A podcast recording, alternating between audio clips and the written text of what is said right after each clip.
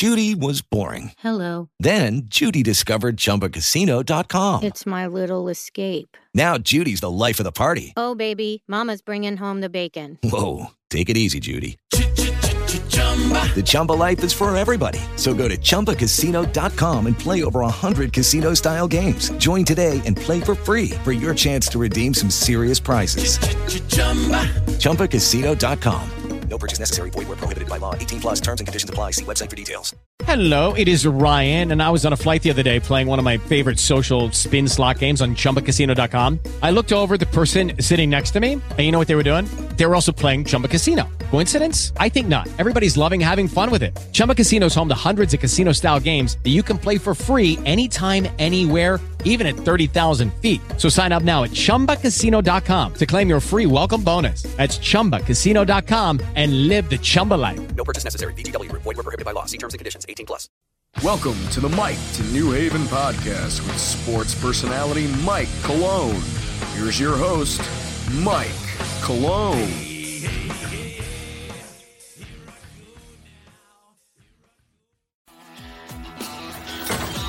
Oh yeah, we got the overtime.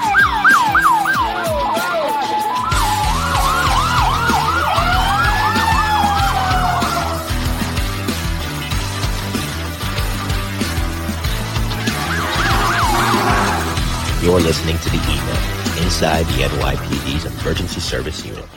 What you gonna do? What you wanna do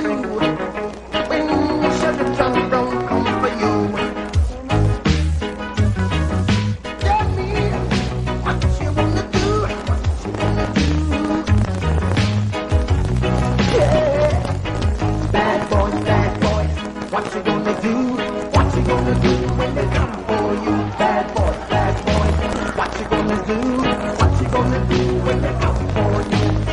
you? Nobody now giving no break. Police now giving no break. That's old soldier man I give you no break. Not even item now giving no break. Hey, hey, bad boy, bad boy, what you gonna do? What you gonna do when they come for you? Bad boy, bad boy, or what you gonna do? This special edition of Cops was filmed with the cooperation of the New York City Transit Police. All suspects are presumed innocent until proven guilty in a court of law. I'm probably going to get a copyright strike for that, but I don't care. It was worth it. or a claim, at least. They usually put claims, not strikes. Welcome, ladies and gentlemen, to another episode of the Mike New Haven podcast. This is episode 191, the E-Men inside the NYPD's Emergency Service Unit, volume 16. If you haven't checked out the previous episode, that was yesterday. It's a rare back-to-back show. I, I don't normally do shows Thursday, but that's how the schedule worked out. Volume 20 of the best of the bravest interviews with the FDNY's elite, Lieutenant Robert Rocky LaRocco, excuse me, yeah, Robert Rocky LaRocco, who was a veteran of Rescue 2 for many years in Squad 41 in Special Operations. Great career for him, 39 years on the job. So it was cool talking with him. And it'll be cool talking with my next guest who saw New York City from an underground angle, riding and hiding as an OG member of the former New York City Transit Police. If you were in transit and you wanted to be in Rescue Cop, of course, EMRU was the place for you, Emergency Medical Rescue Unit, I'm referring to.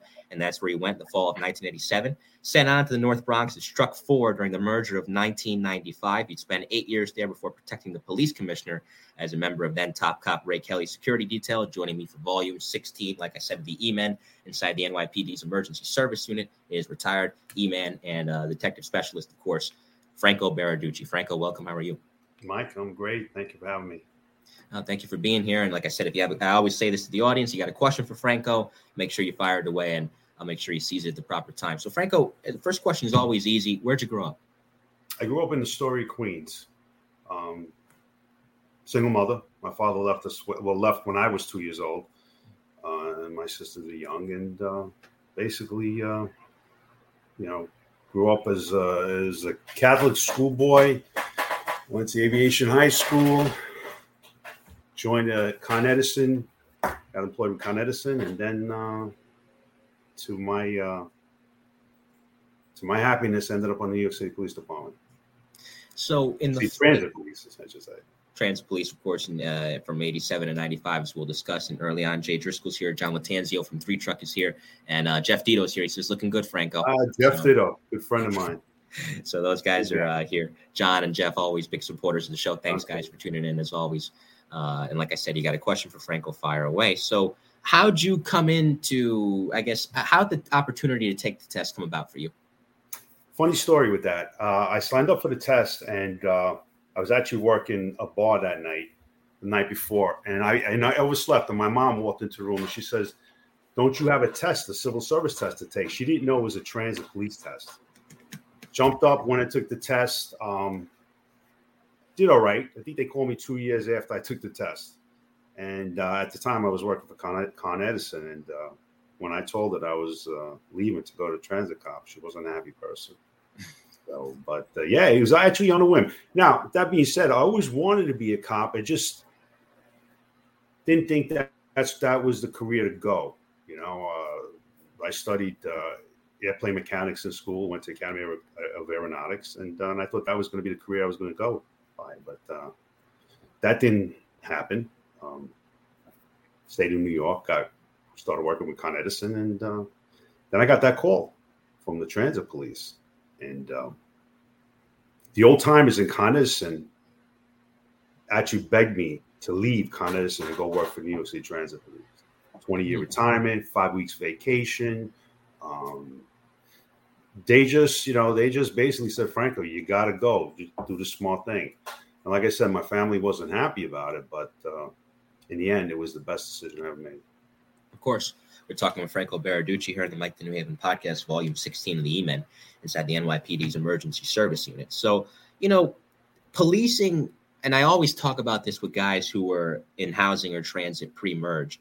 Policing and housing, the way they teach you how to police is different. I mean, obviously the, the mission is the same, catch bad guys, be proactive, interact with the community when you can. But transit, that is the most unique beat any cop can ever work because you're underground in a city within a city. How many people take the subway system every day in New York City? Millions. So walking around in this sea of people where the person on your left has a, such a different background and life story than the person on your right. You could be a millionaire on your left and some homeless bum on your right. How do they teach you to police a place like that? Um, you know what? Uh, basically, you start off with learning what the rules and regulations are in, in the subway, and obviously the laws of the city of New York, and and and you take it from there. I mean, you know what? Being a cop is about common. It's all common sense, you know. And and the most important thing about working in the subway is safety, because there are just too many ways of getting hurt if you if your actions are not correct. So anytime you approach a civilian um, the first thing you want to do is always make sure you're in a safe predicament. You want to take that civilian, when you approach that civilian, you want to take him out of the subway track location. You want to move yourself out of that subway track location. You want to put yourself in a, in a situation where other people are there to, you know, God forbid you get into an altercation and you need help. Subway, the radios were not functioning well when I came on the job. So at that time, you know, they may or may not work. And if God forbid you got into an altercation, you would hope that a civilian would either make the phone call to get you assistance or, or the, the, the booth clerk would make that call for you. So it was more about how to interact with the civilian and then make sure that you're safe and they're safe because it is a unique environment. Radios didn't work, loud place, many ways that you can get hurt. And it was just, you know, and again, and, and when I started working, it was solo patrol. So you were on your own basically you had to make sure you had to be aware of your surroundings at all times. You know, and, and it segues perfectly into the next question. You're riding that train by yourself, and this is during a time where it didn't matter if you were riding it during broad daylight or in the middle of the night. So much was happening. I mean, subway crime, crime in general, but subway crime particularly was through the roof in the city. I mean, naturally, I don't want to say there's a fear there or an apprehension because you signed up to do the job and you got to be proactive. But I mean, I think one would be lying if that thought of, man, is it going to hit the fan? And am I going to be ready if it does, doesn't go through a cop's mind. So, in that early stage of your career, where, as you said, you're on your own, if that thought process ever sprang up in your mind, what helped you counteract that so that you can be the best cop you can be? And by extension, those civilians on that train that just want to get to their destination safely could trust you. Well, the first thing you want to do is you always want you always want to be prepared. So you're always thinking. So when you're walking into a, a, crowded train, you're you're looking, you're observing. You're even saying to yourself, "What if this person approached me with a knife, or or a bat or or what if that person attacks someone what would i do what's the quickest exit how do i get help so you're constantly evaluating where you're at and if something happened how what kind of action would you take would you wait i mean let's put it this way if it was something that needed immediate immediate urgency obviously you're going to step in and what you got to do to stop it. But if it's something where you see someone smoking and you know you're going to approach them and, and inquire about that you might want to wait till the train is into a subway station so that if things do go wrong you're the doors are open you're able to exit you can pull them out you know and that's the biggest thing you can do is as a transit cop when you're alone you don't have a partner to watch your back so you're it you have to constantly be thinking of different scenarios that can happen while you're on that train and that's what's going to keep you safe and this was during the Bernard Goetz era. And I don't recall which Yes. station that this happened in, I but I know it if I'm not mistaken. I think I think if I'm not mistaken, it could be the I think it was a 14th Street Union Square station. And what was your normal beat in transit? Well, I started off with uh, TPF, which is Tactical Patrol Force, and we worked from six at night to uh, four in the morning. And basically, what you did is you were assigned a train route, and you rode, you walked up and down that train as omnipresence. You wanted people to see you, see you, and I mean, look, like anything else, you see a cop. If you're thinking about doing something bad, you're going to think twice about it, and that was the whole purpose. And and I think it was pretty effective. I didn't care for the hours, but you know, you're a rookie and you do what you're told to do. And and not only that, as a rookie, I mean, I I, I born and raised in Queens. Now I'm riding a train into the areas that I've never stepped into. So if I get off that train and I have to go upstairs to the street, I'm looking and I'm like, I have no clue where I'm at. But you learn quick. You learn quick. You know what? When you're off duty, you go home, you look at the map, you try to get an idea where you're at. So it was definitely, you know, for a young 22 year old, it was definitely a huge learning experience for me. And what's interesting is I think everybody, even little kids, possess it, where they look at somebody and they're thinking, that person just doesn't look right. There's something about them that's off. But as a cop, I mean, granted, do you get some of this training in the academy? Sure. But really, it isn't until you're in the subway system or on the street, in your case, you know, down below in, in the subway system, where you really can refine that and sharpen it to where even with a year on the job, two years on the job, is it the same as somebody with 15, 20? No, they've been around longer, obviously, so it's better for them. But still, you have it to where you can look at somebody and he's a little fidgety. something's wrong with her. And you can pick up on it. And as you said, it's effective because not only can you make that person think twice, but in some instances, you can stop a crime before it even happens. Absolutely, absolutely. And if they, if that's if that if if a situation like that does happen where you you're looking at someone in their fidget or whatever, well, you know what? That's when you get in not in their face, but you you get into their zone, letting them know, listen, you're good. You you're the buffer between them if they decide to do something criminal and the people that are on the subway. You're it. You're there to protect those civilians. Unfortunately, you're there to protect the bad guy too. But um, and I'll tell you something, Mike, it, it, it does work. You know, at that time, I think people respected the uniform. Um, even the criminals, I think most of the time they saw you, they thought twice about it. Maybe they exited the train went somewhere else if they were thinking about it. But you know what? And, and I saw it in the people's faces as I walked the train, them looking at you, and you could see a sense of relief. They could almost let their guard down for a minute while they're on the train, while you're on that train. So yeah, that omnipresent definitely definitely works. Of course. From that time, you know, on patrol 84 to 87, is there, and I always like to ask this to guys that originally started out on patrol, as all cops do, of course, is there a collar that sticks out like, man, that was a good collar? And it made me, it, it reinforced why you were so glad to become a cop in the first place. So there were you know numerous collars, but the one that that I, I particularly struck me. I have two sisters. I have my mom. They all rode the subway. And at the time, I was an anti-crime, and me and my partner were on the train. And you know, I was dressed. I was dressed, you know, not in a great way. And with me and my partner in the train. The train's running, it's crowded, and this guy is grinding against the girl. The girl was actually standing in front. I was behind her, like she, her face was facing me, and the bad guy was behind her. And as the train's riding, he's grinding her, and I could tell she was getting physically agitated and upset, almost to the point where she wanted to cry. And she, you know, she probably looked at me like I was a perp too. When the doors opened, I grabbed her. I pulled my shield out. I grabbed her onto the platform. I My partner grabbed the bad guy, and she just started crying. You know, once we identified as you know ourselves as cops, and she realized, oh my God, you're cops. Thank you, thank God.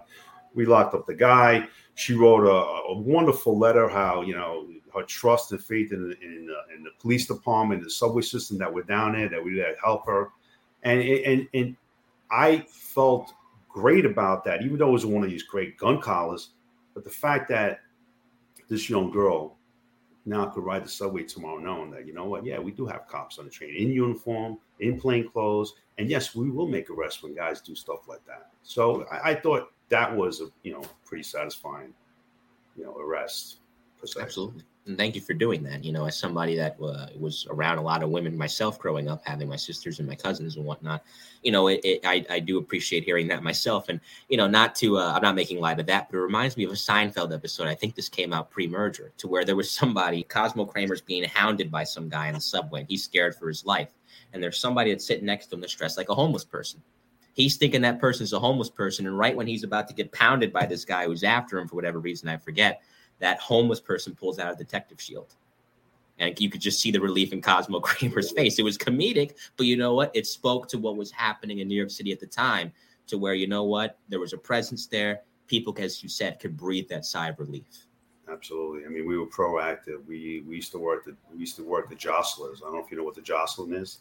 No, tell me though. Jostling crime is basically the guys that would, uh, as you're entering the train, they would come in and try to push their way in. As they're doing that, they're actually going through your pocket. So they're going through a woman's purse. And because the train, you know how people push in because the trains, right. you know, you don't realize that. You just think that guy's bumping into you. Meanwhile, he's riding, he's going through your pockets. And we would be there watching this. And it was so satisfying.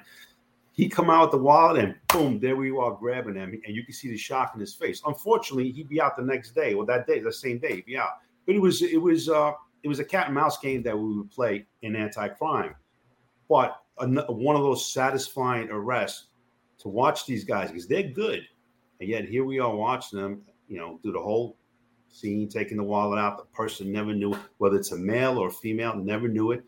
And we grab it, and the next thing you know, we pull the people out. and I'm like, look, you're missing? No, I'm not missing the wallet. yes, you are. He's got it. So it, it was, you know, it was fun. As a young kid, that was fun. It was exciting. Um, and it was satisfying when you made the arrest too.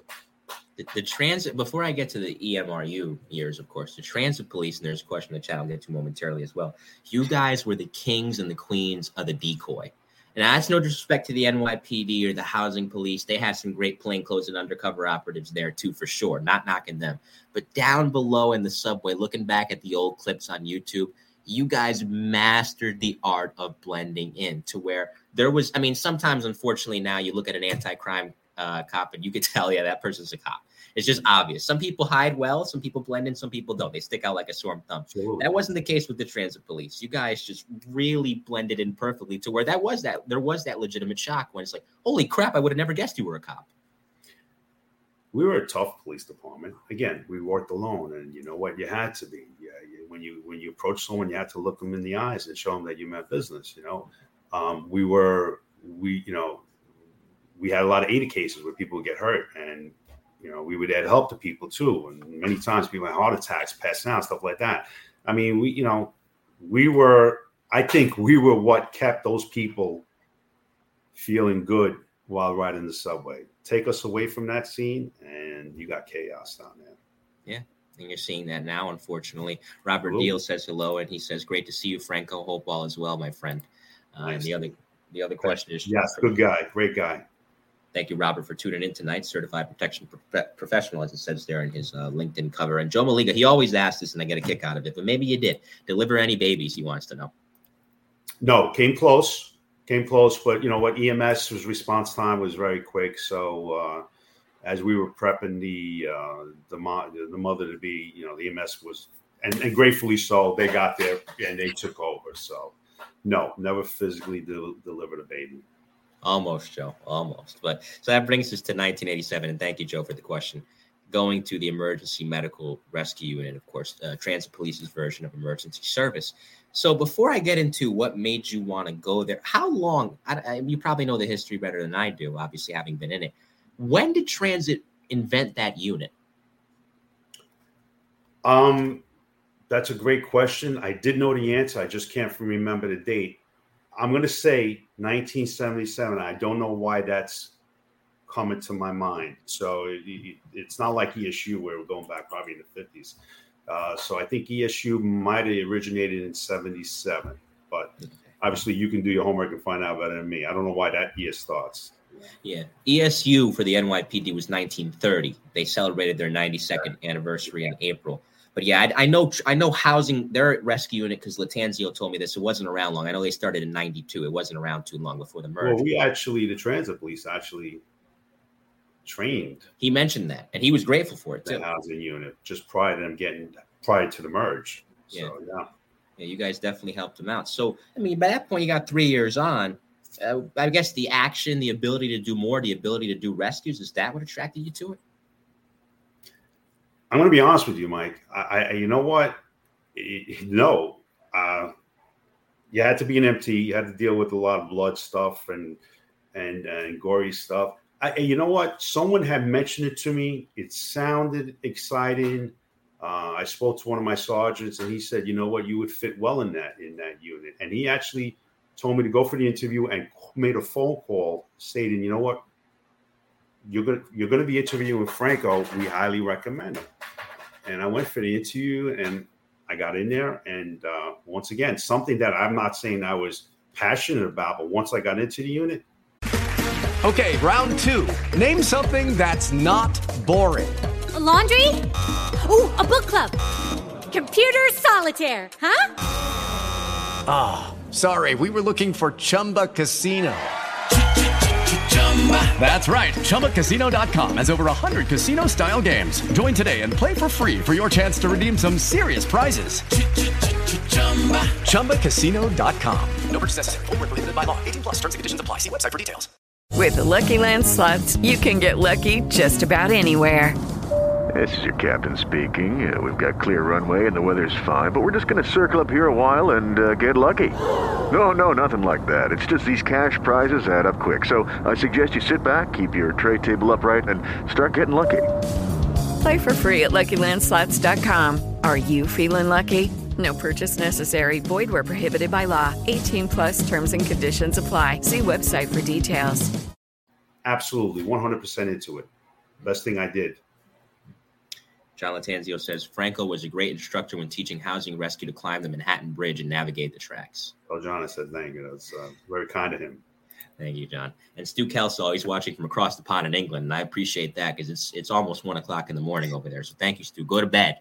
But he says, "Did you feel the city of New York supported the transit cops of your day?" Absolutely. You know what? One thing I got to say is tough as things were them days and crime, you know, crime was was pretty rampant. We did have the support of the city and we had the support of the communities, which I thought was great. So we could do our job effect- effectively and know that we, you know, we had the backing of the city and and the uh, and the citizens.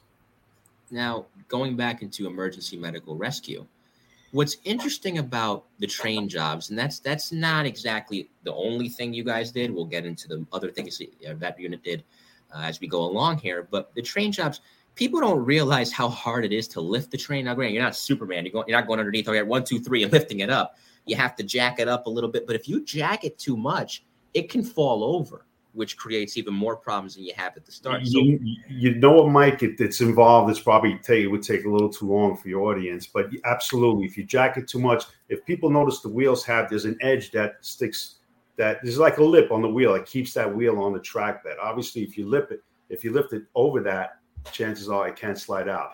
But on, you know what? In most of my lifts, you know, if that train wheel ran over someone and the person was still alive, you didn't need much to kind of slide that body part or the individual out of that situation. So, and, and if we showed you, if I told you when I say we used to, it wasn't a, a mechanical jack, it was an airbag, probably about an inch wide, you know, and uh, that airbag, once inflated, would actually lift the train off the rail just enough so that we can remove either the body part or the whole body. And I've, I would say half the jobs I responded to, the people were still alive. Mhm. So you know, you had your, you know, your people that were dead, and then you had some that were alive. And, and the ones that were alive, you know, again, it was it was satisfying to be able to get it, get in there, lift that train, get them out, and even though maybe they possibly losing a limb, at least you, you know, you were successful in getting them out of there alive.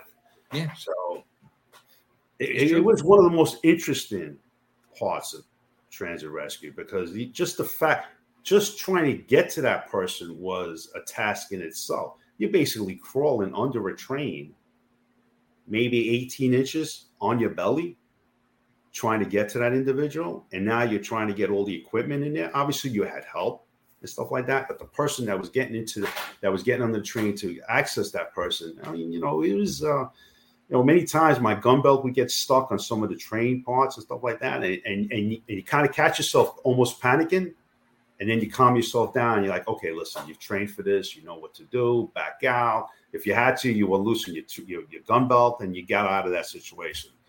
But uh, it, it was definitely a challenging job when you had a person under a train. And not only that, the third rail too. It's got that electrical charge, and you know, gr- uh, granted, they would eventually turn it off for the time being while you guys did what you had to do. But before they turned it off, and certainly my friends in the fire department can attest to this too. That ain't fun. Being next, you take one wrong step, and uh, you know it's it's it's going to be quite the shock, literally. Well, we, I was on jobs, Mike, with the train where they accidentally turned it back on. You hear the motors kicking back on, and, and but we always worked on the assumption that the power is on, even if we got confirmation of power being off. Yeah. You worked as if power was on. You never took it for granted. It's only it doesn't take much for some, you know, to make a mistake or if, you know you inadvertently, you know, grounding yourself, and that's it. Then your history. That's one way to put it. John McKenna, another former E-man, he says, ah. Franco, total gentleman, learned a lot from him. Good man, John McKenna, truck one, good guy. Thank you, John, for tuning in tonight. And I have a train job here. Unfortunately, I don't know if this gentleman was pushed or if he committed suicide, but he did not survive this. And uh, this is a episode of Cops from 1994 and EMRU working a man under job. Here we go. All right, at this time, we're responding to Upper Manhattan to 125th Street and Lexington Avenue. We have a report of a man under a train. He's wedged too much. Now is we have a person male pinned between the third rail, which generates the power for the trains, and the truck, the wheels of the train.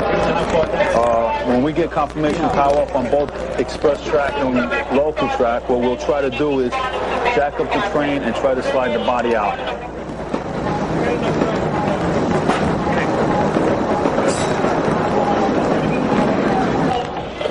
All right, we just had the southbound uh, number two train move out of here at 125 in Lenox. Uh, at this uh, point, uh, you can uh, notify the TMO to start removing power on the southbound tracks again.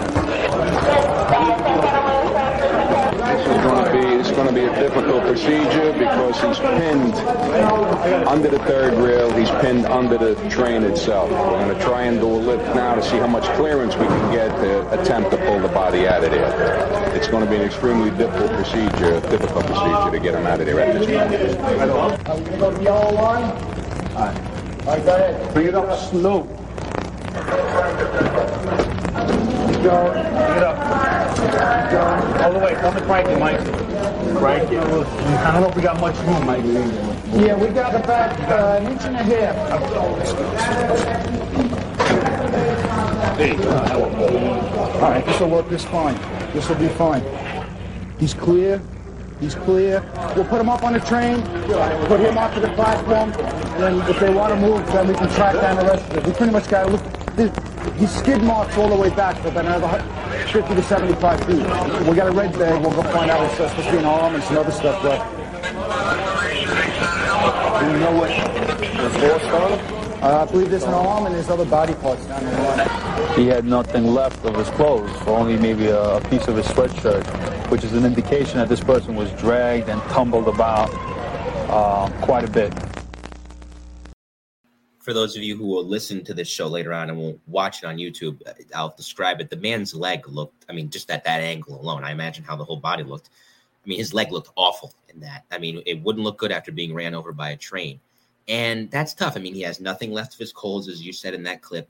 There's the aspect of respectfully removing this body. Rather, this person chose to end their life or was unfortunately murdered. It's still a very sad situation. So tell me about that process, which you guys did a good job of in this clip. You know what? I mean, I think we always had that in the back of our mind that we respectfully removed anybody that uh, had passed away uh, as best as you can. You know, there were times where you know it might not look pretty for the person that's standing, the bystander that's watching, but you know, again, you're trying to do things. You're trying to make sure that you're safe, everybody around you is safe, and at the same time, remove that body in a safe way um, and I think most of the time we did. We, you know, there was no joking around in moments like that. You did what you had to do. You know, don't forget the train. The train system is shut down for the time that you're doing that. So you're trying to, you know, get the body out as safely as you can, and have that system resume. You know, in rush hour and stuff like that. So you know, there's a lot going on, and guys were professional. And I tell you, I worked with some of the best people around. I mean, emergency service guys, amazing, amazing people.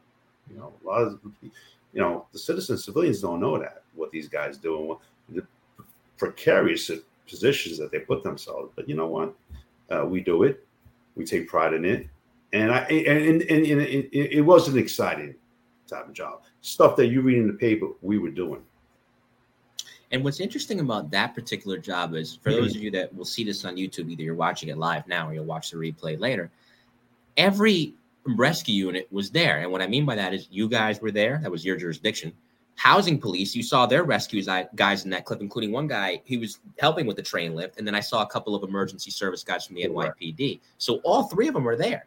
How often would that happen? All three of you guys being on the scene together? Not often because housing rescue had just they just had finished their training. So um, I, they, I, mean, right after their training, basically the merge happened. So they really didn't have much time out. I, am not sure if it was three months, four months, five months. They weren't out there that long before the merge happened. And they actually were absorbed, I think, in the NYPD months before we were. Yeah, about a so, year. About a yeah, year.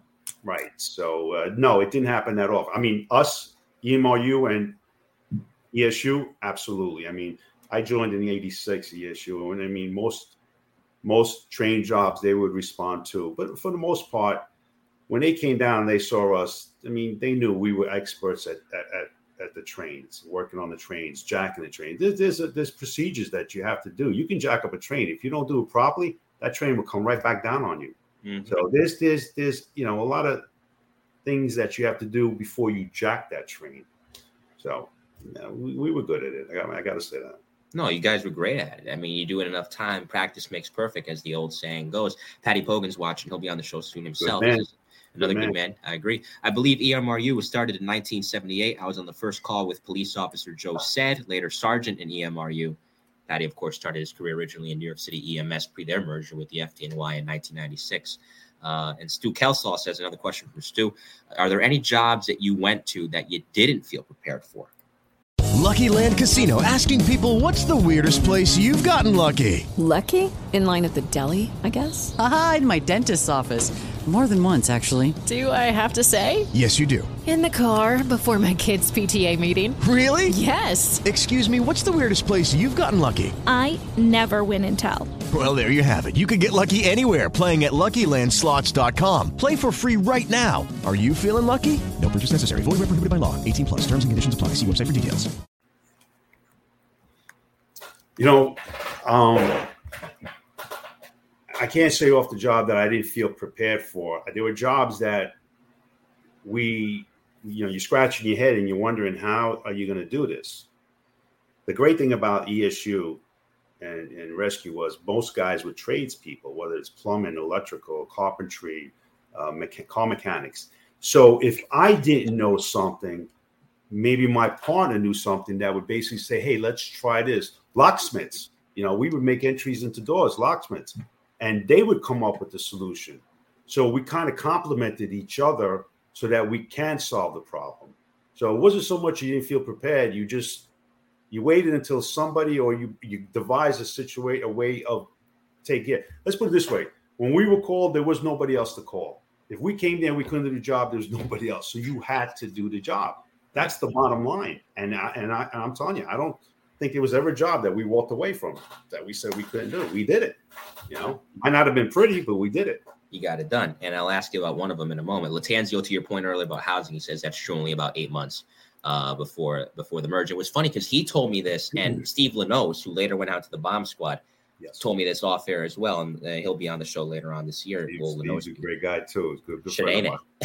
yeah, man, good man. As I'll ask him about, you know, how he got that nickname when he's on. He's like, you know, about a year before the merge, in their housing rescue uniforms, they were at different ESU trucks, not officially in there, you know, uh, but they were part of it. They were, I, I think it was Latanzio that called him like the, the stepchild. It was funny, but you know, eventually they they fully they were fully absorbed. And of course, the ageless wonder of ESU is watching tonight.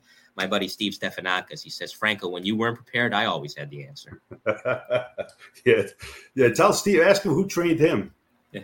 Well, so Steve's watching, so hopefully answer that question. Of course, as we all know, Steve. For those of you wondering when Steve Stefanakis will retire, we all know the answer is the year three thousand. He's, He's already said it. He'll call it. He'll call it quits. He's the, he's the king of ESU right now. He's not going nowhere. No, he's he, nowhere at all. He'll he'll be there. He'll Steve Stefanakis. By the time gonna- I leave this earth, He's going to age out, Mike. You watch. He's going to age out. for sure, for sure. And, and listen, God bless him. Let him keep going with that. Like I called him the other day, uh, the Brady of ESU. You know, Brady's still kicking it at 45, and so Right. Stefanakis. You know, uh, so good for him. So one job that was a crazy job. I remember asking about this off the air. It was 88.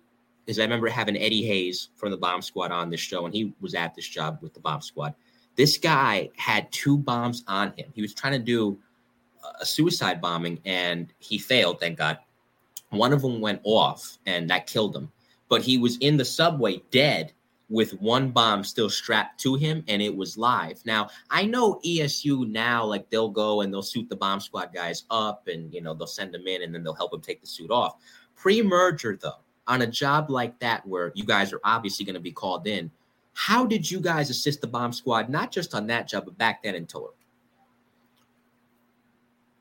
Well, pretty much the bomb squad always relied on ESU to help them suit up. So in that situation, I was on that job, and I remember that. You know, everybody was lingering around after you know the explosion happened, and someone yelled out, "Did anybody check out for a second device, secondary device?" And all of a sudden, you get a pin drop, and you know everybody cleared out, and bomb squad came and did their thing. Um, we weren't as EMRU, we weren't so active in assisting the bomb squad at that time, other than maybe evidence search. They, you know, I actually went to ESU school, STS school, as a transit cop, as an EMRU guy. I was invited to to one of their classes, and what the bomb squad does is they come down and they basically show the ESU guys how to assist them in putting on the suit. So there is some training involved with helping them. You can't just go over there and then, you know, you know, as an EMRU guy and start helping them. There's certain procedures that you learn once you're in STS school to help the bomb squad guys. And uh, I don't think that day I assisted them. I think ESU guys were there and you know helped them out. But you know, again, that's something where you weren't trained. You step back and you let the guys that are trained to do what they do. And and the issue, you know, they the bomb squad issue did their thing that day. But I, I do remember that job of Evelise, and I remember there were two transit cops that actually weren't seriously injured, but uh, when the explosion happened, they were in the vicinity of that, and uh, they were taken away. And, and thank God the that secondary device didn't go. My my understanding is that he was he was he wanted both devices to go off, but when he made contact with his fingers, one set of fingers mm-hmm. made contact prior to the second set, and that bomb went off, and the second one didn't. So, you know, thank God that didn't happen. and, and Eddie told me a couple things. That one, they had to make a hand entry there, which you know that's a last resort. Like they will not do that unless they're absolutely positively have to, and all their options have been exhausted. And they never figured out who that guy was. Interpol tried to figure out who he was. They never figured it out. So that was just a, an anonymous man who, unfortunately, You know what? I never followed up on that because obviously the, the, the detectives get involved in that, and they Right. do, you know, they start to do their homework on the guy and everything. So I never, I really never looked into that who he was or anything like that. You know, you know, the funny thing about ESU and you know, you go there, you do your job, and you walk out, and then right, you the, the detectives do you know the follow up and all that stuff. So Billy Kennedy from One Truck, the lightning bolt truck, of course. Billy Kennedy, Billy Kennedy was my boss for a short period of time. We had a great time in Truck Four. He'll be on uh, next month for episode 199 before I hit the milestone 200. He's like, Patty was on when, in reference to Pogan, when they were using horses and buggies. And Franco is a good man in glass act. And he says that with love, of course. He clarifies he says that with love to you, Patty. And uh, Stefanakis does admit Franco was a big part of my training. So you see, he's humble, Stefanakis. So, Funny uh, man. He's a good guy, Steve. very good guy. very good guy and hopefully i'll see steve in person soon. So you know there is not just the underground jobs. You guys did do above ground jobs and yeah there are the big ones. I'll ask you about the leary subway bombing a little later. Obviously you guys at emru did go down to uh, the world trade center the first time in 1993 uh, as did housing rescue at that time as well. But when you recall the above ground jobs because you didn't have that rescue truck for nothing what are some of the ones that stick out Um, I mean, we had you know we had the elevated subway train too, so we were responsible for that. So if you want to call that as a, an above ground, sure. You know, we you know, um, you know we respond. I mean, listen, if we if, Mike, if we were at a above ground, we rode in cars. We, we rescue, we rode in, in, in, in trucks. I mean, we're on the street. Obviously, if something, a crime happens or someone needs aid, we're going to stop and help them. You know what? I, I was never one to chase jobs that were not in my confines of what my purview of what we were supposed to do, you know. Um, but obviously, if something happened in, in uh, you know, close to us, or if, if, a, if a city cop needed help, we were there. We would help them out, you know, whatever. And then we'd step back once the NYPD came in. You know, they did their thing. We, you know, we stepped back. But we had enough work going on. I mean, we had medical jobs. We had EDPs. I know you know the, you know EDPs in the subways. Uh, we had, we had explosions. I mean, there was always something going on. And then the way transit rescue worked, we were responsible. One truck could be responsible for two boroughs, so you could be running back and forth from borough to borough. That must have been pretty interesting on a given shift. Of course, great. You got to learn the city. I mean, that, I mean that was the best way to learn the city. You know, Right. and, and then again, we experienced all kinds of uh, all kinds of jobs. Um, no, it was, and, then we also had perp jobs in the subway, which was kind of tricky too, because trying to find a bad guy in the subway tunnel is probably one of the most dangerous things you can do. You know, the third rail, dark, uh, mechanical equipment that you know, you know, moving mechanical equipment that you can caught up, um, stairways, the hidden stairways. It- I mean, it, it was, uh, you know, we trained for that also. How to how to know, a lot of perps ran into the tunnel. You chase them, they run into the tunnel. They know it's going to be an easy escape. So if it was a bad job and we felt it was necessary to go into tunnels, we would. We shut down the subway system and uh, go in there, you know, try to find them. And what's interesting about that is you not only did you mention that, sometimes because of the air quality, you guys strapped on some Scott packs. You strap that on for that. And there's also those jobs where sometimes the trains malfunction, the railways kind of sparkle, and you know, unfortunately, there's smoke billowing in the subway, not because there's necessarily a fire, but there's a malfunction of some sort. So jobs like that where you gotta strap on that Scott pack, you really can't see the hand in front of your face. It's already difficult enough because you're underground. Tell me about the training for that, and also any jobs you had that revolved around well situations like that. well, we, we were trained in confined space rescues where you obviously you're using the Scott packs and they teach you how to maneuver in tight spaces with the Scott packs. I mean that that's that's that's a tricky thing too. Um, fortunately, most of the jobs I responded to, even where we, we call them smoke conditions, you know, maybe there's a small fire, uh, train train is stuck in the tubes, and maybe some of that smoke is starting to get into the train cars, and we went in there. Uh, we would bring it with, with us, but uh, for the most part, we never used it. I'm going to tell you what, in my experience with transit rescue, where I use most of the Scott packs, bad DOA jobs. Okay, there may we had n- numerous homeless jobs where they died on this on a, on say on the last car, and they could be right in that car for you know. 24 hours and now we get called on it and i'm telling you mike the smell was overwhelming With the Lucky Land slots, you can get lucky just about anywhere. This is your captain speaking. Uh, we've got clear runway and the weather's fine, but we're just going to circle up here a while and uh, get lucky. No, no, nothing like that. It's just these cash prizes add up quick. So I suggest you sit back, keep your tray table upright, and start getting lucky. Play for free at LuckyLandSlots.com. Are you feeling lucky? No purchase necessary. Void where prohibited by law. 18 plus terms and conditions apply. See website for details. and some guys couldn't handle it and you know they put the scott pack on and there you go my trick was always to put Vicks under my nose. Just a little bit. I dab a little Vicks in my nostrils, and that would kind of solve the problem. But uh, we that's what we we mostly use the Scott packs for was for stuff like that when it was a really bad job. I don't blame you. I don't blame you. Imagine you got the Vicks under your nose. It's it's a beautiful morning, isn't it? The EMRU guy next to you is almost puking, you know, which would be me in that scenario. I yeah, that's not. I don't know how you guys do that. Between the man unders and some of those DOAs that we found in the tunnels and on the trains, it was pretty nasty. Yeah, yeah, it doesn't sound like fun. Here's a, well, Rick Martinez is here, great guy from Truck Three, great guys, great times. Good he says. Good guy, yeah. Rick was on this show for Volume Seven, and a great guest he was. And Joe Malik, another question from Joe: Ever catch a police impersonator? It's a good question. I, I you know what? I, I don't rem- I don't know if I ever caught one, but I do. You know what? I, I I don't know why in my mind I remember something about impersonator, but I don't know if we caught him or someone else caught him. I I, I don't remember, but uh, There is a uh, interesting little photo here I want to share before I get to the merger of '95. These these beauties. This is what I was telling you about off the air. That I love these trucks. You know, the model, everything about it. I, you guys carried a lot of great tools on it. I'm sure. I mean, driving this thing around, eh, which is a little mini toolbox. I can't imagine how much fun it, it must have been, especially when you had the lights and sirens blasting through the streets of the city. right. Great, great, great, great. Well, actually, that's not even the original one. You know, the black and whites. Remember the black and whites one? The black and whites I'm trying to find. I can't. That's another one of uh, the EMRU. It's the blue and white. But the black and whites. Well, well, basically, what kind of model were you guys driving to that? I think that was a GMC. Okay. And I think that was gas. I know any issue we were using diesel. That was gas. Mhm. All right. Yeah.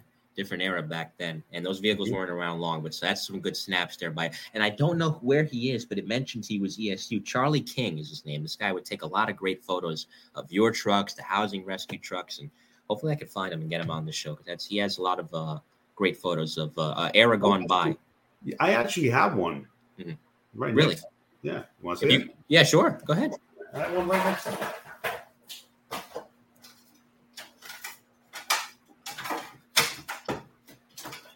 You know what, Mike? Actually, I have the same one you were talking about. I apologize. No, go ahead. Show it anyway. It doesn't matter to me. similar. Very similar. I thought I had the black, the old black and whites. I don't know if you can see it. Yep. Yeah, that's that's for uh, EMRU guys standing right in front of there. Look at that. That's a great truck, man. Yeah. but- but the black one, black and whites are pretty cool too. Yeah, no, for sure, for sure. So that brings us to '95. My buddy Scott Wagner, who's a former housing detective, calls it the hostile takeover. There were some guys and some gals that say, you know what, it was good. There are some guys and some gals that to this day are very, very bitter about that merger and view it as just that, the hostile takeover. When it came, when it became apparent that after the union kept fighting Giuliani at it, that Giuliani was going to win that fight and he was going to get his way, and you were going to go into Big Brother, I, I imagine there was a mixture of emotions. On one hand, that it's an exciting new opportunity, but the on the other hand, it's it, it's kind of a sad day to see transit go go away, at least in, in that form. You know what? I was uh, I was happy where I was. I had a great job with rescue. We had great people working rescue, uh, great bosses. Um, but that was above me, and I was I was always I always had the attitude. All right, listen, if it happens, great. You know, obviously NYPD has offers a lot more opportunities. Um, if it doesn't happen, I was having a great time in transit rescue. So um, once we once I knew that it was going to happen, yeah, I was excited. You know, because again, it just you know it's an amazing police department. I mean, you know, the opportunities in all the different unit, various units you can go into. eh, There's no limit. So um, once we knew it was going to happen, I was like, hey, let's go forward and let's make this work. I've been on record as saying this numerous times, and this is no disrespect to any other previous eras or the current era of ESU. Those guys are doing a great job. Um, but I feel like that 1995, from the merger forward to right before 9 11 in 2000, that, in my humble opinion, might have been the apex of ESU in that you had the expertise of everybody, all the seasoned city emergency service guys that were there, all the seasoned transit rescue cops, all the seasoned housing rescue cops that came in, the guys that knew about elevators and housing projects, the guys that knew about how to lift the train. You merged, that's this is one of the benefits of the merger. You merged all that expertise into one. And that five year period where nobody had retired yet for the most part and guys were still on and blending all that together, that might have been the best stretch in ESU's illustrious history. I mean, I think so. I'm sure there'll be other people that disagree and say, you know what, ESU was great prior to that, and, and, Sure, and- yeah. and they were, they were great. So uh, prior to our arrival, yeah, we added a different mix to it, but at the end, you know, I think for the most part, we all congealed and worked well together, and you know, some of us became great friends, and some people maybe stayed bitter, but you know, listen, you can't chase, you know, what other people feel. You gotta, you, you gotta make good for yourself. And, uh, I had a great time in ESU. In fact, I, I, in my whole career, ESU was the best time of my life. There was the third herd too in truck four. A lot of Third interesting herd, uh, characters. Ford truck, third herd and Ford truck, an amazing truck. I, I was accepted really well by all the guys in four truck. I mean, you know, I was told there was going to be problems, and when I get into ESU, there were no problems. You know what? I got along great with everybody, with all the bosses. Uh, we all worked hard to, you know, to make to to to do the job well, and um, no, it was just a great time. you guys have so many interesting details and i was mentioning this to you off the air. You know in the bronx there's yankee stadium and it's not just a baseball game. Sometimes there's concerts that ha- uh, happen there. Sometimes football teams and soccer teams will play there when the yankees are on the road or it's not baseball season.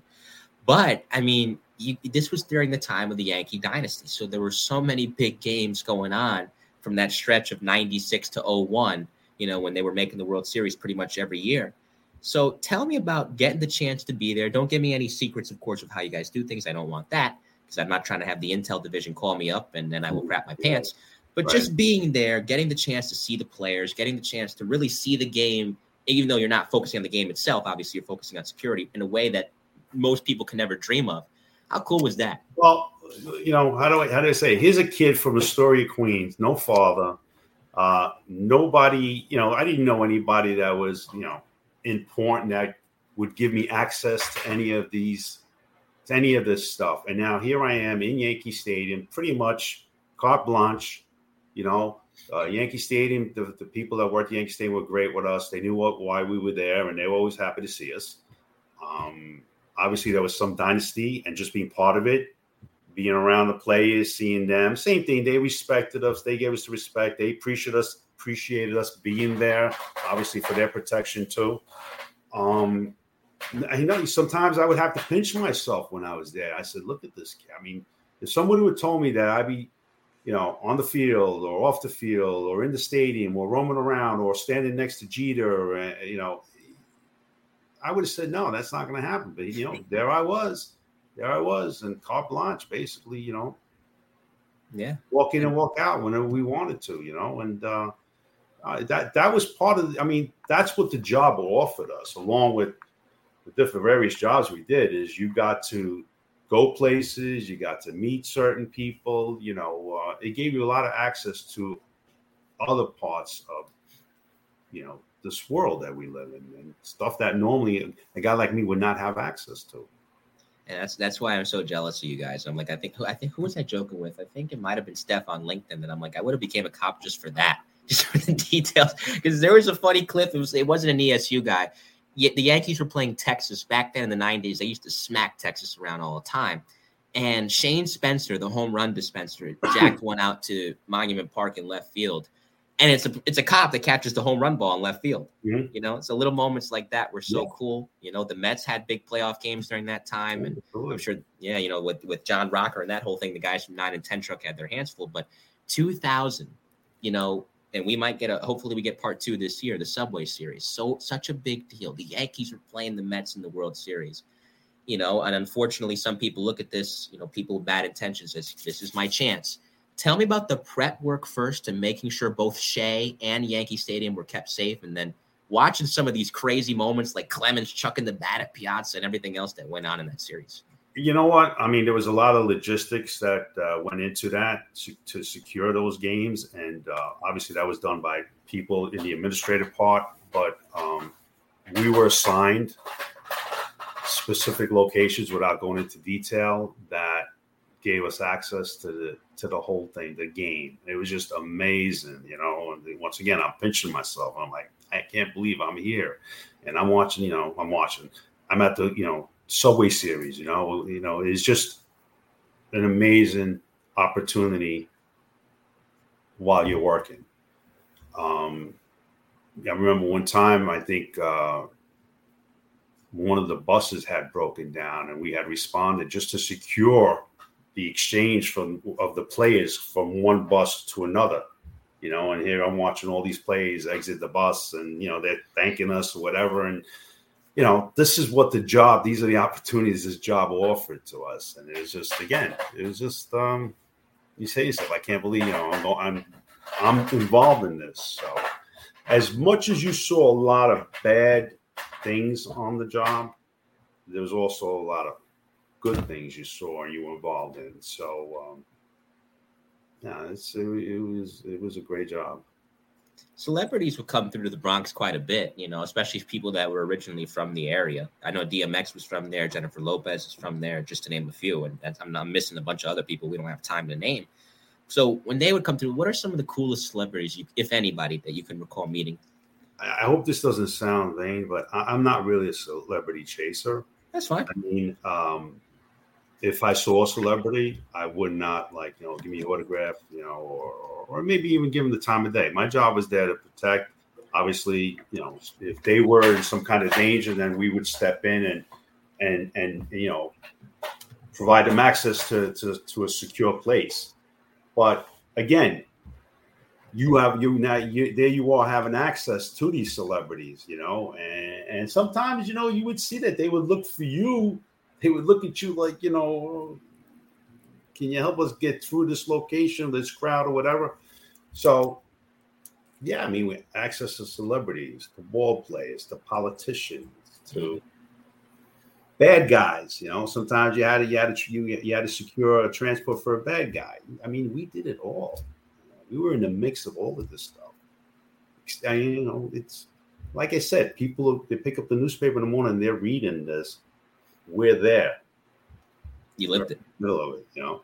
Yeah, and those stories are stories that really nobody else can tell. And I guess that you know does bring us briefly to 9/11. Ford truck was hit. You know, a lot of the ESU trucks were hit with some tough losses. And even if you didn't work in the truck with these guys, you know them because you guys associate so much. You fly to other trucks.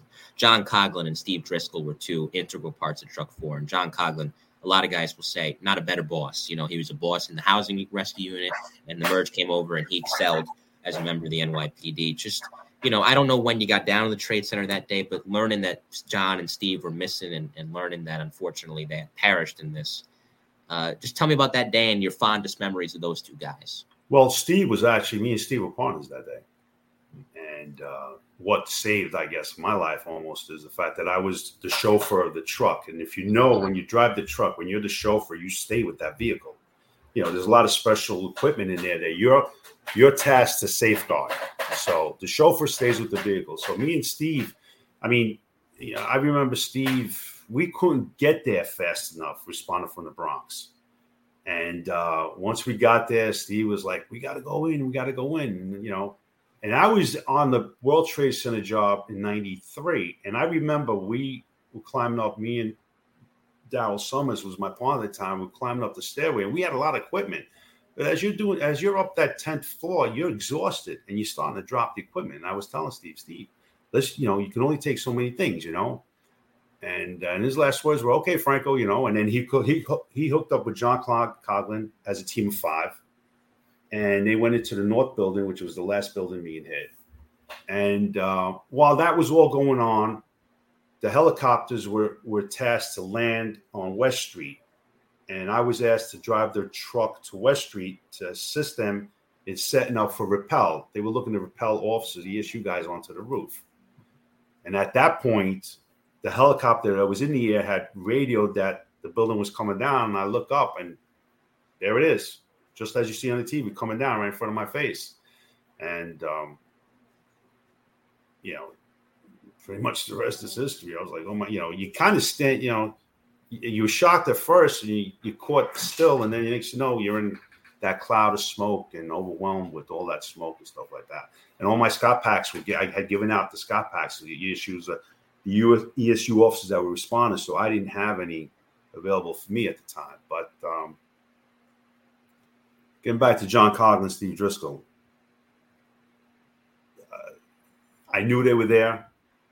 Didn't know what their situation was, and we weren't. And, and honestly, we weren't going to know till a day or two later. I mean, look, you know, you saw the buildings, you saw the collapse. You're like, how can anybody survive that? But in the back of your mind, there was always hope, and we did. We, I would say, the first week we were climbing through crevices of of cement, hoping to hear and see and find. Unfortunately, we didn't. We didn't. And uh, at some point, you have to come to a realization, you know, that I don't, you know, I don't know how anybody could survive that. So, but two of the greatest guys I've ever known, ever known. There's a video on YouTube, and I, now I know it was you, uh, Arlene Harrison, uh, president of the Gramercy Park Block Association, did these great tributes to the different ESU trucks, and she did one for the Bomb Squad, two for Claude Richards, and she spoke with you guys, and you mentioned Steve was kind of peppy that morning. He's like, "Come on, let's go do things." He wanted to run some errands for the truck. It seemed like that was just his nature. He was like, you know, kind of the, the spark plug of that of that squad. He was a spark plug. He was the type of guy that if somebody, I'll give you a short story. Uh, we're passing postal. Very, very. He Steve. Steve was in, in uh, I think he was in the Navy. Very Yeah. patriotic. Sees a flag that's furled up, hanging on the post office. Stop the truck. Stop the truck. What's up, Steve? The flag.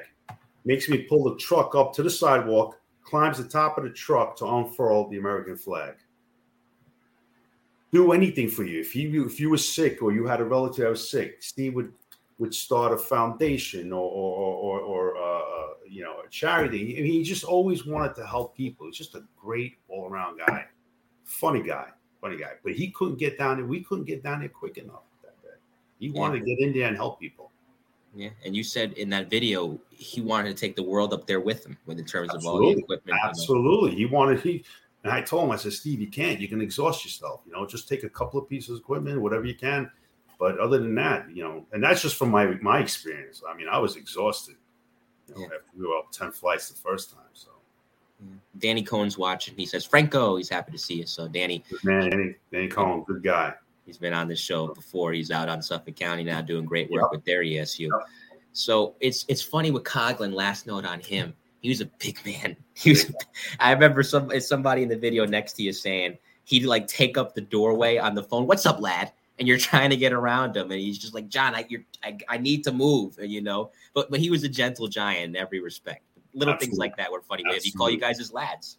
Another another generous guy. I mean, just I mean, he would do anything for you. You know. Uh, just a quick story with John Coughlin. We were in an EDP job, and I was the first person to make entry into that uh, in the apartment. The guy had two knives, and uh, I was as we went to make the grab. There was water on the floor. I had slipped, and he's coming down, stabbing.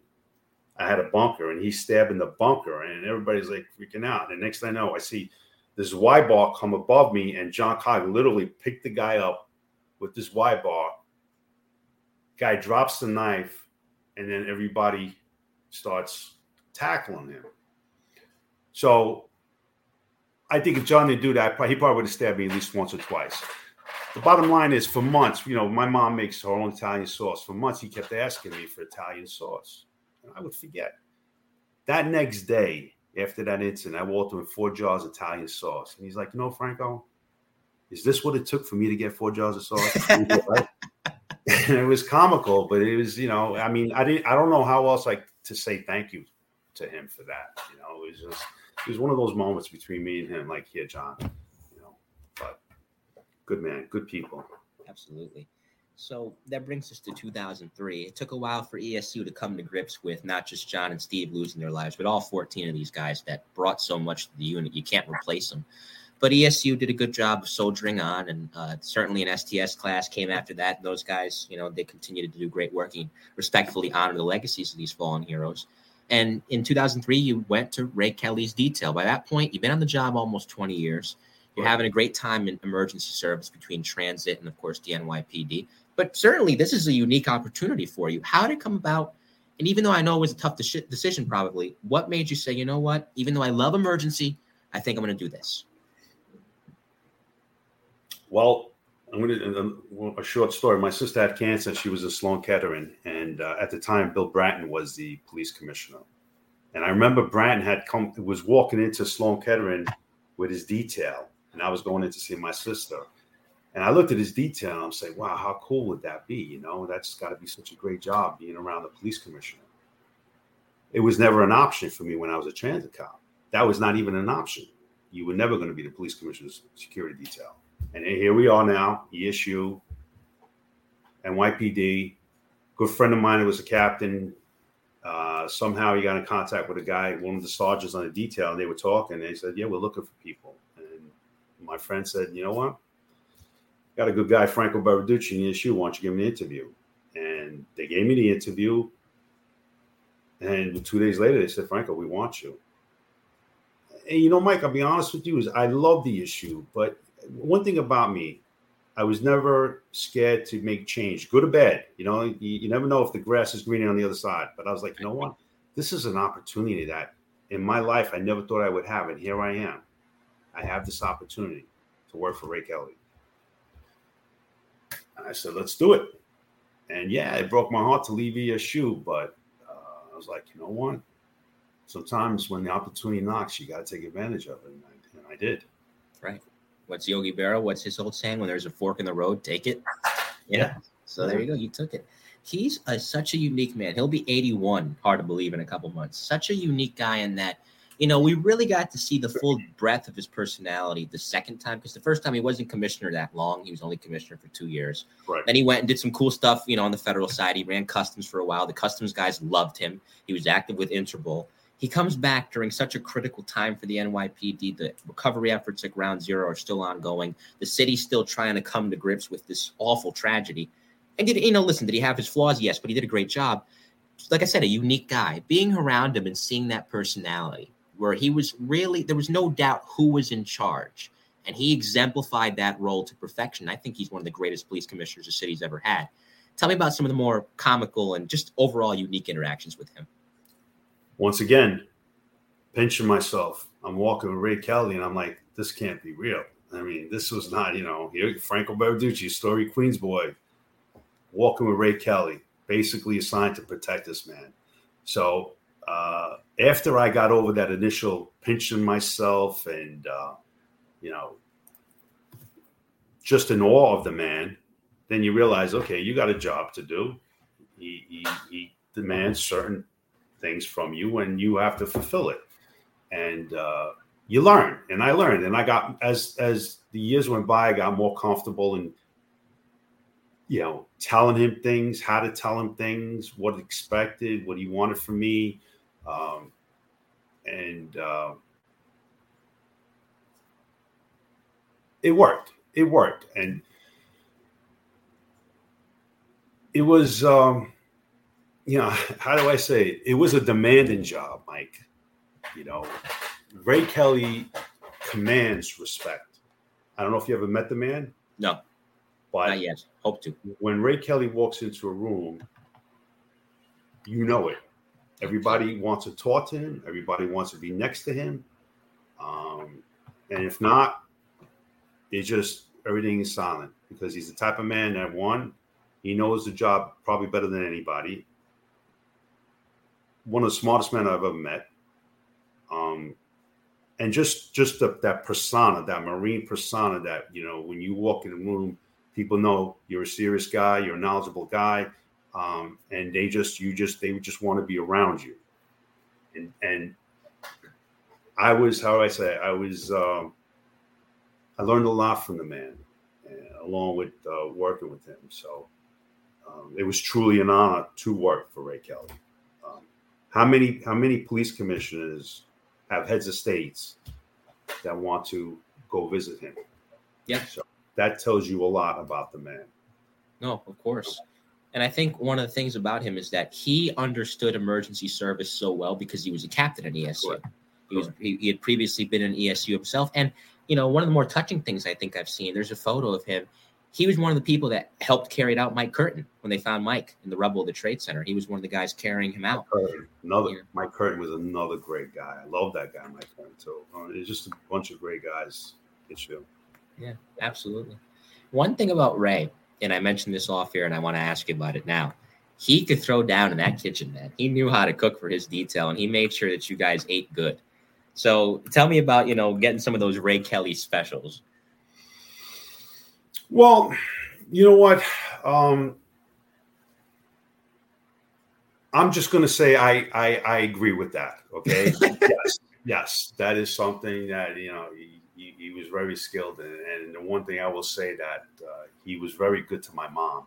He took a liking to my mom, and one of the things he had asked me was, you know, does your mom have a meatball recipe? and I had given it to him, and uh, supposedly he uh, he how I say he, he he cooked the meatballs that my mom, you know, the recipe she had given him, and uh, supposedly everybody loved it. So, but uh, yeah, he's got skills. The man, I'll tell you, he's he's he, he's got a lot of skills. You know, what just not, not just police commissioner. He's just he, the, the man is a very talented man. You know, like I said, he, you know, being you know being next to a guy like that for nine years, you you kind of like in, in awe of the guy, the knowledge, the, the, the way he can absorb things, and uh, you know make decisions and stuff like that. So um, that was definitely a highlight of my career in the police department. Know, and and I'll tell you something, I I was very much educated by him too. A lot of my success in my past life now with my business is probably attributed to a lot of things I've learned from him or some of the traits I've picked up from from Ray Kelly. So, you know, I'm grateful for that too. So Ray, listen, Ray, we know some of the same people. You know Kevin Barry, I know Kevin Barry. You know Franco Baraducci, I know Franco Baraducci. Come on the show, Ray. Come what are you mm-hmm. waiting for? Come on the freaking show. So hopefully I can get Commissioner Kelly. If anybody out there knows the man well enough and has his number, tell him Mike Cologne's looking for him. So hopefully you can be on. I guess I'll ask you before we get to the concluding segment. The hour's flown by with you. 2012 is when you retired. I mean, certain guys leave the job, and, and you're kind of seeing this now where it's man, it's just too tough out here. I, this sucks, and, and it's sad to see them go that way, but they don't really have much of a choice. Other guys leave saying, you know what, I accomplished everything I set out to. I had a great run. It's just time to go. You know, time to move on to the next thing. I imagine that that was your case. You had a great run in ESU, a great run in his detail. You probably, even though I'm sure it was bittersweet, it always is when you leave something you love. That last day, for all the right reasons, when you left as a retired, newly retired cop, you must have left one police plaza one very happy man. You know, uh, I used to ask somebody, some of the old times, how do you know when's the right time to leave? And they'll say, you'll know. You'll wake up one morning and you'll know. And I was like, ah, yeah, you know, they're full of it. Um, I had a place in the Jersey Shore. I woke up one morning. It was, I think it was a Saturday, and uh, it was gorgeous day. And I'm driving back up north. I'm like, this is crazy. I want to be here in the shore. It was beautiful. What am I doing? Blah blah blah. I got 28 years, and um, it was a Saturday. That Monday, I went to the pension section and I spoke to them, and they gave me my numbers, and I said, you know what, it's time. And trust me, it, I, I you know, it was, it was hard to walk away from Commissioner Kelly.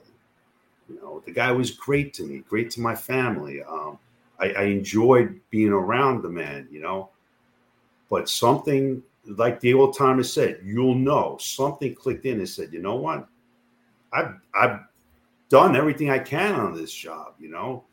To go back to patrol, say when Ray Kelly left the job and now I stayed on and say I went back to patrol, you know, you can never you, you can never hit that high point again once you're walking around with this man.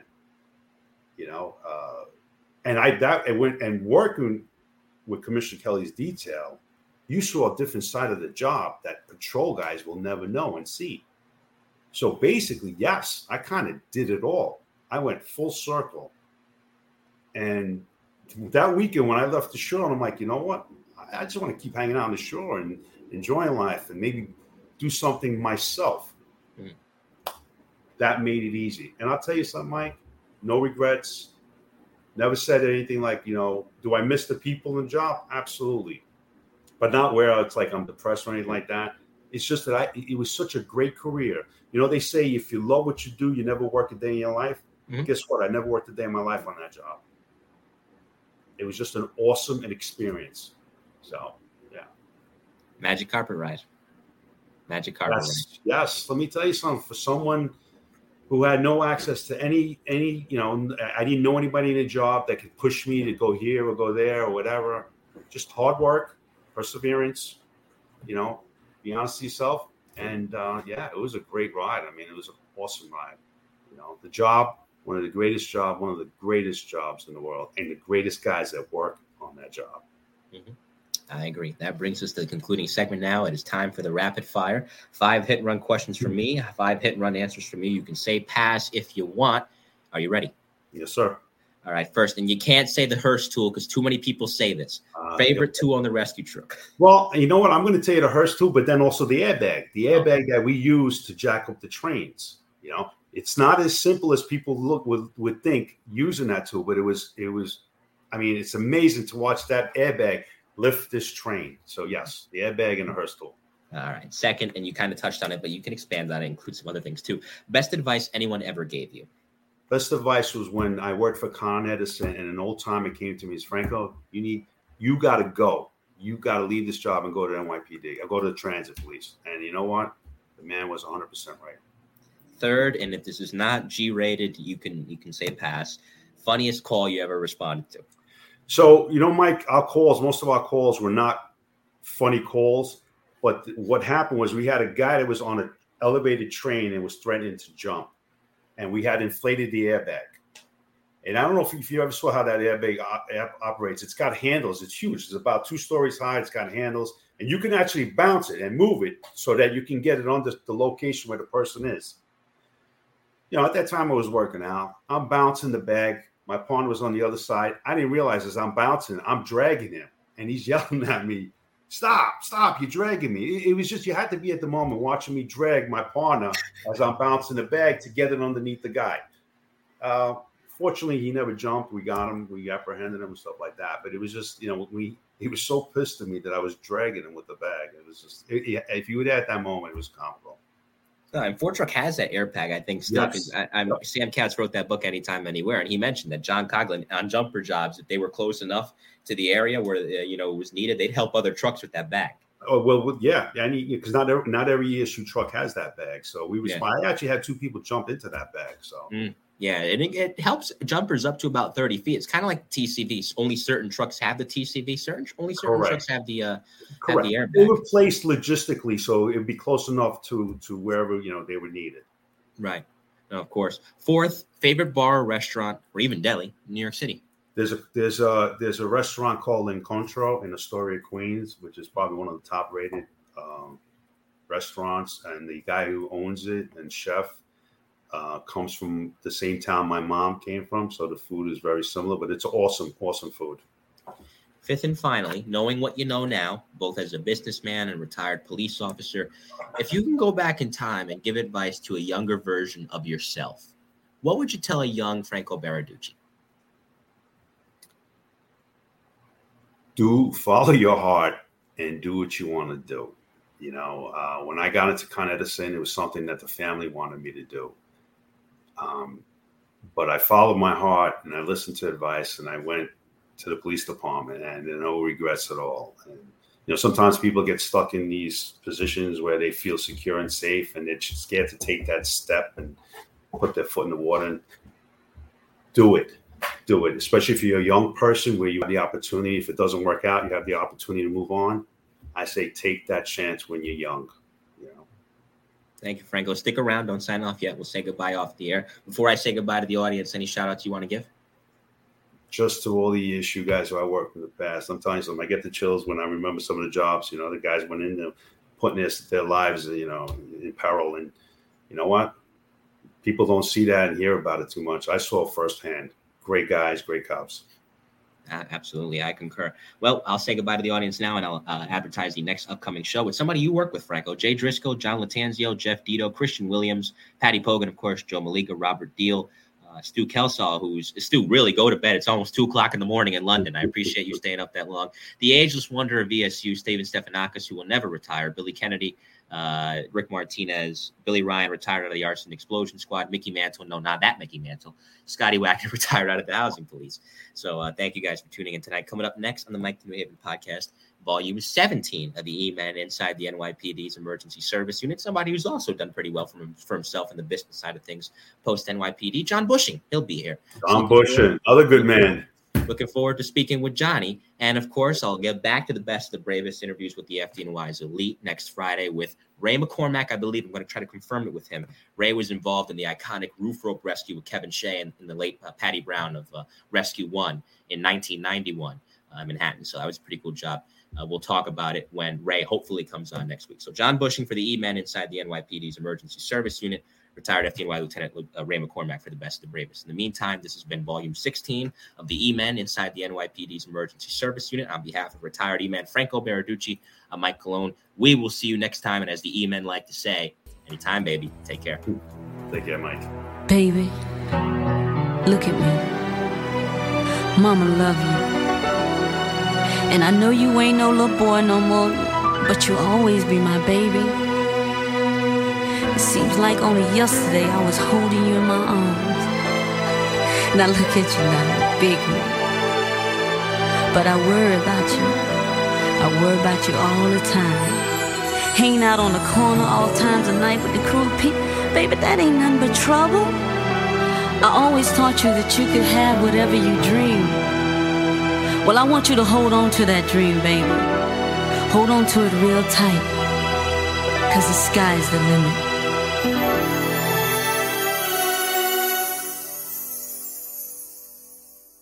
Good evening, ladies and gentlemen. How's everybody doing tonight? I'd like to welcome to the stage the lyrically acclaimed. I like this young man because when he came out, he came out with the phrase, he went from ashy to classy. I like that. All right. So everybody in the house, give a warm round of applause for the notorious B.I.G. The notorious B.I.G. Ladies and gentlemen, give it up for him, y'all. Uh. I never been as broke as me. I like that. When I was young, I had two pair of Lees. Besides that, the pinstripes and the gray. Uh-huh. The one I wore on Mondays and Wednesdays. Uh-huh. Flirt, I'm sewing tigers on my shirt and alligators. Uh-huh. You wanna see the inside? Huh, I see you later. Here come the drama. Oh, that's that with the fake. Uh-huh. Wow! Why you punch me in my face? Stay in your place. Play your position. Uh. Here come my intuition. Uh-huh. Go in this pocket. Rob him while his friends watching. And clock. Uh. Here comes respect. His crew's your crew, or they might be next. Look at they man eye. Big man, they never try, so we roll with them. Uh. Stole with them. I mean, loyalty. Put me milks at lunch, the milks with chocolate, the cookies, butter crunch, 88, Oshkosh, and blue and white duck. Ask the blunt. Just keep on pressing on. Sky is the limit,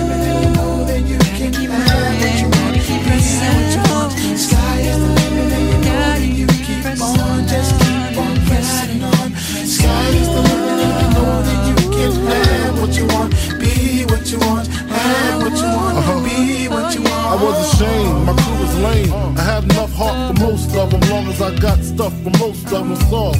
Even when I was wrong, I got my point across. They depicted me the boss. Of course, my orange box cutter make the world go round. Uh-huh. Plus some ain't my homegirls now. Start uh-huh. stacking, uh-huh. dabbled in packing. Nickname Medina, made the scenes, took my Nina. From gym class to English, passed off for global. The only with a mobile. Can't you see like total? Getting larger and wasting taste. Ain't no telling where this felon is heading. Just in case, keep a shell at the tip of your melon. Clear the space. Your brain was a terrible thing to waste. 88 on gates, snatch initial nameplates, smoking with real life. begin to kill us. praying God forgive us for being sinners. Help us out. Sky is the limit, and you know that you keep on. Just keep on pressing on. Sky is the limit, and you know that you can have what you want.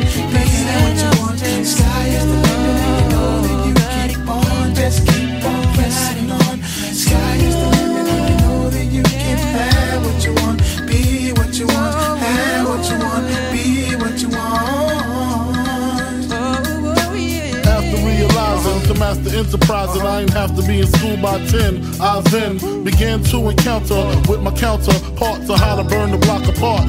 Break it down into sections. By these selections, some use pipes, others use injections. Syringe sold separately. Uh-huh. Frank the deputy, uh-huh. quick to grab my Smith and like my was missing to protect my position, my uh-huh. corner, my layer. While we out here, say the hustler's prayer. If the game shakes me or breaks me, I hope it makes me a better man. Take a better stand, put money in my mom's hand. Get my daughter this college plan, so she don't need no man. Stay far from timid, only make moves when your heart's in it, and live the phrase sky's the limit. Limit, limit. See you chumps on top.